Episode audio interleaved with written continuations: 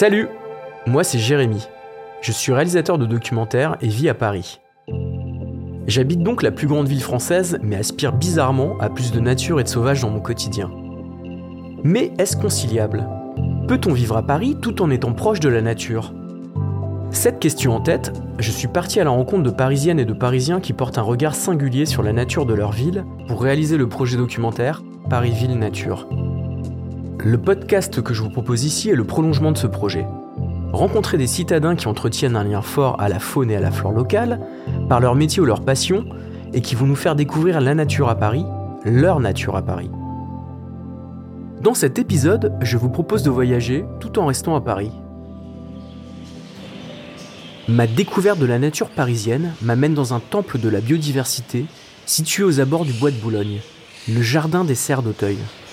François Cruez, chef d'atelier au sein du service d'exploitation des jardins, responsable du jardin des serres d'Auteuil, va me faire visiter ce lieu qui est l'un des quatre pôles du jardin botanique de la ville de Paris et qui abrite des centaines de plantes rares et des arbres remarquables du monde entier. Je le retrouve dans une des cinq serres historiques que compte le jardin. On est dans le jardin des serres d'Auteuil au Palmarium, qui a été créé donc, euh, comme l'ensemble du jardin en 1898. C'est un endroit où on présentait à l'époque euh, les plantes issues des, des colonies, parce que ça s'appelait comme ça à l'époque, mais enfin des, des territoires d'outre-mer. Et comme tu peux l'entendre, on a un petit bruit d'oiseaux, Ouais. avec des petites perruches, euh, des petits oiseaux exotiques. Et c'est des oiseaux euh, qui ont à voir avec la flore locale euh, de, de cette serre ou Pas, pas spécifiquement, non, on peut le trouver en jardinerie, en, en oisellerie. ou- le, le nom de cette serre précisément On l'appelle le palmarium parce que c'est celle qui a la plus grande hauteur, on peut jusqu'à 16 mètres de haut. Ah ouais. Et les stipes des palmiers, euh, ça peut pousser jusqu'à 60 mètres pour les plus grands. Donc ça nous permet de les garder assez longtemps. Parce qu'il faut savoir qu'un palmier, quand on lui coupe la tête, euh, bah, il meurt. Et les, et les plus vieux palmiers qui sont ici datent de quand à peu près? Alors le plus vieux palmier, justement, on l'a- coupé l'année dernière parce qu'il touchait les carreaux, il commençait à casser les carreaux. Il avait à peu près 80-90 ans. D'accord, donc c'est le tronc qui reste voilà, en face de on, moi, on quoi. a laissé le tronc du palmier. En souvenir Oui, en souvenir, on essaie de l'habiller avec des, des- des plantes épiphytes, là, des bromélias et- et autres. Et il faisait quelle taille lui? Ben, il faisait euh, le, le tronc, on parle de stipe hein, pour un palmier, pas de tronc. Et il faisait à peu près 14 mètres et puis il restait 1m50, 2 mètres de, de tête euh, de palme. D'accord. En plus des palmiers, qu'est-ce qu'il y a comme plante ici euh? Alors dans cette serre, euh, c'est une serre où on a un peu de tout. Il n'y a pas de spécificité géographique ou autre. C'est vraiment une présentation générale d'une ambiance tropicale qu'on peut avoir sur tous les continents euh, dans la bande équatoriale. Et donc il faut une température spéciale Alors forcément euh, un peu chaude, ça supporte jusqu'à 15 degrés au minimum et on, fait, on demande 20, 22 euh, et puis avec le soleil, hein, le principe d'une serre, ça chauffe assez vite. Ça peut monter à 30 degrés euh, assez rapidement. On essaye de reproduire au mieux les ambiances qu'il peut y avoir dans ces régions-là. Donc on essaye d'avoir euh, au moins 60% d'hygrométrie. Euh, le mieux c'est 70-80, mais on a du mal à les tenir parce qu'avec tous les courants d'air qu'on peut avoir, euh, on les tient pas trop. Mais bon, 60-70 c'est déjà beaucoup. Ok, très bien. Euh, bah, du coup, on va peut-être un peu se balader là, que tu montres euh, ce qu'on peut voir ici. Peut-être les choses euh, bah, qui sont assez euh, particulières et qui peuvent être originales. J'ai l'impression que tout est original. Oui, c'est sûr que quand on n'est jamais venu, on a un peu de tout, mais sur ta droite, là, on peut voir un beau fromager avec son tronc très épineux, Ah oui, d'accord. impressionnant. Ouais. Et un fromager. Un fromager, oui. Et pourquoi ça s'appelle comme ça, tu sais? C'est parce que le bois sert pour faire les entourages de, de camembert. Et c'est un arbre qu'on retrouve où normalement C'est Afrique, c'est africain. Ouais, c'est très particulier parce que t'as des espèces de petits piquants sur le tronc. Euh, Oui, et puis même euh, là, on, on a un sujet âgé, mais quand c'est encore beaucoup plus âgé, il y a des contreforts au niveau des racines, euh, comme on peut voir dans certains films. euh. C'est vrai que j'avais rarement vu ça en fait. Donc c'est ma première arbre assez original déjà. ouais. Donc on a pas mal de- bah, d'arbres exotiques, d'arbustes. Alors euh, là, on va pas le- l'entendre, mais on avait aussi beaucoup de senteurs. Ce, ce truc-là, ça sent super bon. Ah ouais. Ah oui, ça sent très très bon. C'est quoi ça alors? C'est un clérodendron. D'accord. Donc c'est des, des- des fleurs, euh, des fleurs blanches. C'est fleurs blanches, euh, très odorantes. Bon, on a un spécimen qui vit sous nos climats, mais qui sont pas autant, et puis c'est un petit arbre. D'accord. Là, c'est vraiment arbustif. Ok. Sinon, on va voir ici. Bon, là, on change un peu de serre, mais c'est à peu près la même chose. C'est le cerf euh, tropical. Il fait un peu plus chaud. Ah oui, il fait plus chaud. il fait 25 degrés. Là, on a un tunnel végétal de, de plantes, euh, de lianes, qu'on a taillé il n'y a pas longtemps, mais euh, en bout de trois mois, euh, ça a déjà fait 3-4 mètres. Là, c'est dommage, je l'ai pas encore en fleur, mais on a une fleur qui est une des plus grandes du monde, qui est plus grosse que ma tête, quoi. Ah ouais? Comme ça. D'accord. Là, on a une plante bon, là, qui est aussi très odorante, mais pour le coup, qui sent pas bon. Ah, je vais quand même sentir. Ouais. faut sentir une fois ça dans sa vie. Ah ouais C'est assez aigre comme. Ça sent un peu la, la viande en décomposition Ouais, quelque part, parce que c'est pollinisé par une mouche qui, qui est attirée par cette odeur. Et c'est quoi comme plante ça? Alors comme on est jardin botanique, on a des étiquettes, c'est ça qui est bien. Donc il n'y a pas de nom français, mais c'est le Derenia smartdiga. Et ça vient du Mexique. Tout à fait, Je le savais. bien vu. Là on n'est pas peu fiers d'avoir dans ce bassin un beau spécimen de palétuvier. Et d'en avoir eu en serre à Paris, euh, je me demande si on n'est pas le seul. Il est quand même très âgé, on voit bien les, racines aériennes, euh, les racines échasses qui viennent euh, s'incruster dans l'eau. Et en plus, bon, on n'a pas d'eau salée, parce que normalement ça vit à la lisière euh, entre les rivières et, Ouais, les et l'eau de mer. Mm. Et là on n'a que de l'eau euh, pas salée, quoi, claire. Et ça, ça, ça pousse quand même quoi. Ah, il pousse bien, il Ouais. doit avoir au moins 20, 25 ans ce truc-là. On a aussi une plante là assez emblématique, c'est le- l'Ura crépitans. C'est la plante dans le règne végétal qui peut faire le plus de bruit. Quand elle expulse ses graines, qui peuvent aller jusqu'à 25 mètres, ça, ça fait un bruit, ça fait ça crépite. D'où son nom, Ura crépitans. Là, on a un beau spécimen de arbre du voyageur. Donc, c'est l'arbre euh, emblématique de Madagascar, on dirait un grand éventail. Il est énorme. Il est énorme. Et il touche, Et euh, il touche euh, là-haut, donc ça commence à être un problème. Ouais. Donc, Et vous allez faire quoi alors? tôt ou tard, on va être obligé de le couper, mais heureusement, on a ces petits bébés au pied qui prendront le relais. Alors, arbre du voyageur, parce que quand on coupe la feuille, là, Ouais. à l'intérieur, il y a plein d'eau. Et donc le voyageur peut s'identer. Voilà.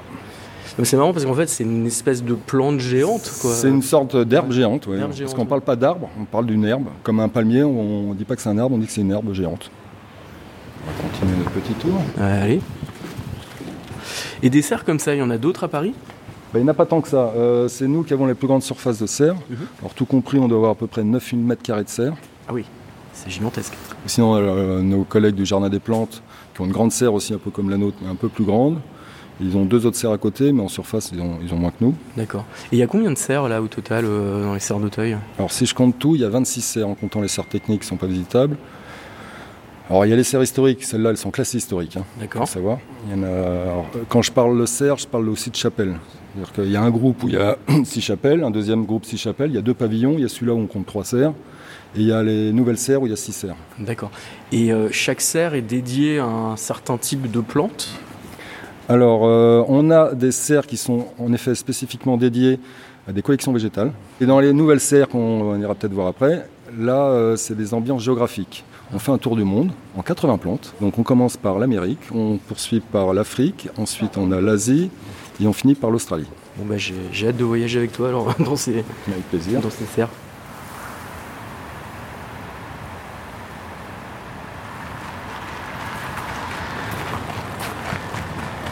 Donc là, on est toujours dans les serres historiques. Ouais.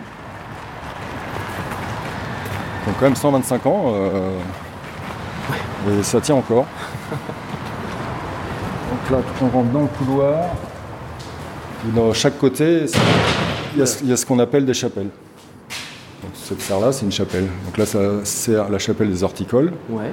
Là, c'est la chapelle, tu l'auras reconnu, des fougères tropicales. On voit bien l'ambiance, très humide, avec des plantes. Alors les fougères, c'est un peu les premières plantes qui sont apparues sur Terre. hein. C'est les plantes où il n'y a pas de fleurs. Donc dans cette serre, on arrive à maintenir 75% d'hygrométrie. On voit bien, ça fait des petits nuages là. euh, Des, des brumisateurs perpétuels. bah, quasiment, ouais. Donc là, on peut voir des plantes ouais, euh, de, de l'ère préhistorique, hein, sans problème. Par exemple, ça, c'est une belle fougère, on appelle fougère nid d'oiseau. Fait vraiment un petit nid à l'intérieur, très sympathique. Qu'est-ce que t'en penses? Ça te Bah, plaît? Euh, moi j'aime beaucoup ouais, et surtout euh, bah, c'est un peu c'est une ambiance particulière quoi. Oui, T'as l'impression d'être à une autre époque. Des dinosaures peut-être, Ouais, je c'est- sais pas. c'est- C'est Jurassic Park. C'est hein. Jurassic Park, il y a un peu de ça ouais. Donc, Je, verrais bien un. Triceratops euh, caché derrière une fougère. Ou je pense qu'on le verrait quand même. Un raptor caché là. Bon et bien jusqu'à présent j'ai eu la chance de traverser des décors assez fous, euh, dignes de films hollywoodiens type euh, King Kong, Indiana Jones ou Jurassic Park. Cet endroit est parfait pour un cinéphile comme moi. Nous sortons des serres, François et moi, histoire de prendre l'air et de découvrir les magnifiques jardins extérieurs. Là, on arrive euh, donc dans le centre du jardin des serres d'Auteuil, c'est-à-dire la partie française Ouais. qui est enchâssée dans, dans les serres historiques. Donc là, on voit bien une partie française avec ses ifs taillés au cordeau, euh, tout bien linéaire, enfin euh, typiquement euh, une partie à la française. Ouais, parce que là, ça n'a plus rien à voir avec euh, l'atmosphère qu'on peut avoir dans les serres. Là, on est sur quelque chose de très bien taillé, avec euh, des parterres de fleurs. euh. Euh, L'avantage de jardin des serres d'Auteuil, c'est qu'on a, c'est pas très grand, mais on a beaucoup de zones différentes. Ouais. On a une superbe partie française, on a une partie anglaise, on a même une petite partie japonaise, une partie méditerranéenne, une partie contemporaine. Et voilà, tout ça dans même pas 6 hectares.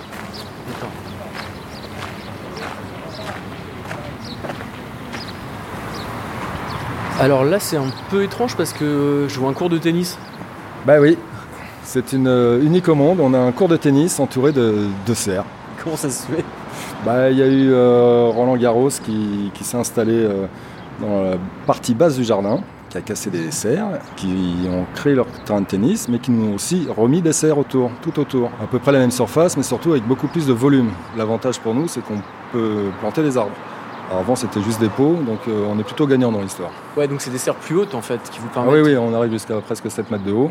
Et puis l'avantage, c'est que c'est tout réglé par informatique. La gestion climatique des serres, c'est beaucoup plus facile que les serres historiques. Donc là, elle s'appelle comment ces nouvelles serres euh Alors le cours, c'est le cours Simone Mathieu, mais sinon, nous, on appelle ça les serres géographiques. Parce que là, on va faire un tour du monde Ah. botanique en 80 plantes. Ah bah c'est parti. hein. Allez, zou. C'est parti. Donc on, arrive- commence par l'Afrique. On commence par l'Afrique. Des plantes d'Afrique, elle s'appelle cette serre. Donc là, c'est des plantes, enfin des arbres plutôt, qu'on peut Des arbres, des arbustes, mais aussi quelques herbacées euh, par terre, hein, qu'on retrouve en Afrique. qui sont exclusivement originaires d'Afrique. Ouais. Donc cette serre est composée en trois zones. On a une serre, euh, un côté euh, un peu Afrique euh, tropicale, Guinée, Gabon. Là, à partir du petit monticule, on arrive en- sur les hauts plateaux, donc plutôt Kenya, Tanzanie, D'accord. Et, et là, on retrouve un. Un caféier, parce que là, on a un peu l'origine du café. On a plusieurs genres de caféiers, euh, comme ça, comme ça, comme ça, comme ça. Et après, on change de zone. Très bien. Et euh, on arrive en Australie. Ah. Donc là, on a des plantes endémiques. En toujours pareil, hein, en Australie, comme toutes les autres serres, il n'y a que des plantes originaires d'Australie. Et Tasmanie. Alors là, on a les arbres emblématiques euh, d'Australie, on a les eucalyptus. Celui-là, il est particulier parce qu'ils sont à citronnelle. Mais euh, vraiment. hein. C'est vrai Ah ouais, carrément. Là, on a un, un ancêtre là. Parce qu'on a, on a un petit panneau il y a marqué du fond des âges. Trois petits points. On a une plante qui ressemble à un palmier, mais c'est pas un palmier. C'est une plante qui est apparue bien avant, qui date euh, pareil des préhistoriques, qui pousse très lentement. Donc, tu vois, il fait presque 2 mètres. Et quand on te dit qu'il pousse que 2 cm par an, tu peux imaginer son âge. quoi. Ah oui Il est plus que centenaire. Ah oui. C'est vrai que ça peut ressembler à un palmier, mais avec un tronc plus petit. Alors si tu regardes bien, le tronc il est tout noirci, Mhm. un peu comme l'autre là-bas, parce que c'est une plante qui, est- qui a supporté le feu. Parce qu'en Australie, bon, il y a beaucoup d'incendies, de brousses, euh, il fait très chaud, mais beaucoup de plantes sont adaptées. On appelle ça des plantes pyriphytes, c'est-à-dire qui vont supporter le feu. À tel point qu'il y en a qui attendent un passage de feu pour se mettre à fleur. Et tu as même les graines, une fois tombées au sol, il leur faut un passage de feu pour éclore. Ah ouais, c'est incroyable. Donc, elles sont vraiment très bien adaptées à leur environnement. D'accord. Bon, bah, J'espère que ça vous a donné envie de, venir au Jardin des Serres d'Auteuil, voir la, la multitude euh, végétale. Alors j'ai coutume de dire qu'on est dans un musée végétal, un musée vivant. On a à peu près 5000 espèces différentes. Eh ben ouais, c'est assez impressionnant. En tout cas, là, en l'espace d'une heure, on a traversé plein plein d'ambiances différentes et même de paysages, parce que c'est des espèces de mini paysages quoi. Ouais, oui, c'est c'est un peu scénographié, alors, soit en fonction de l'origine géographique, Ouais. soit en fonction de comment on l'a ressenti, euh, pour bien coller euh, l'architecture des, des serres historiques notamment. Vous l'aurez compris, mon voyage au sein de ce beau jardin m'a plutôt enthousiasmé. Et je ne vous ai pas tout raconté de ma visite dans ce podcast, car rien de mieux que de découvrir toute cette beauté de vos propres yeux. Et préparez-vous à être émerveillés. Vous traverserez des paysages qui vous transporteront aux quatre coins du monde, de Madagascar aux Amériques en passant par la Tasmanie. En voilà un beau programme. Dans les prochains épisodes, on a encore plein de belles choses à vous faire découvrir sur la nature dans la capitale. Le podcast Paris-Ville Nature est une coproduction Sepia France Télévisions en partenariat avec la ville de Paris. À bientôt!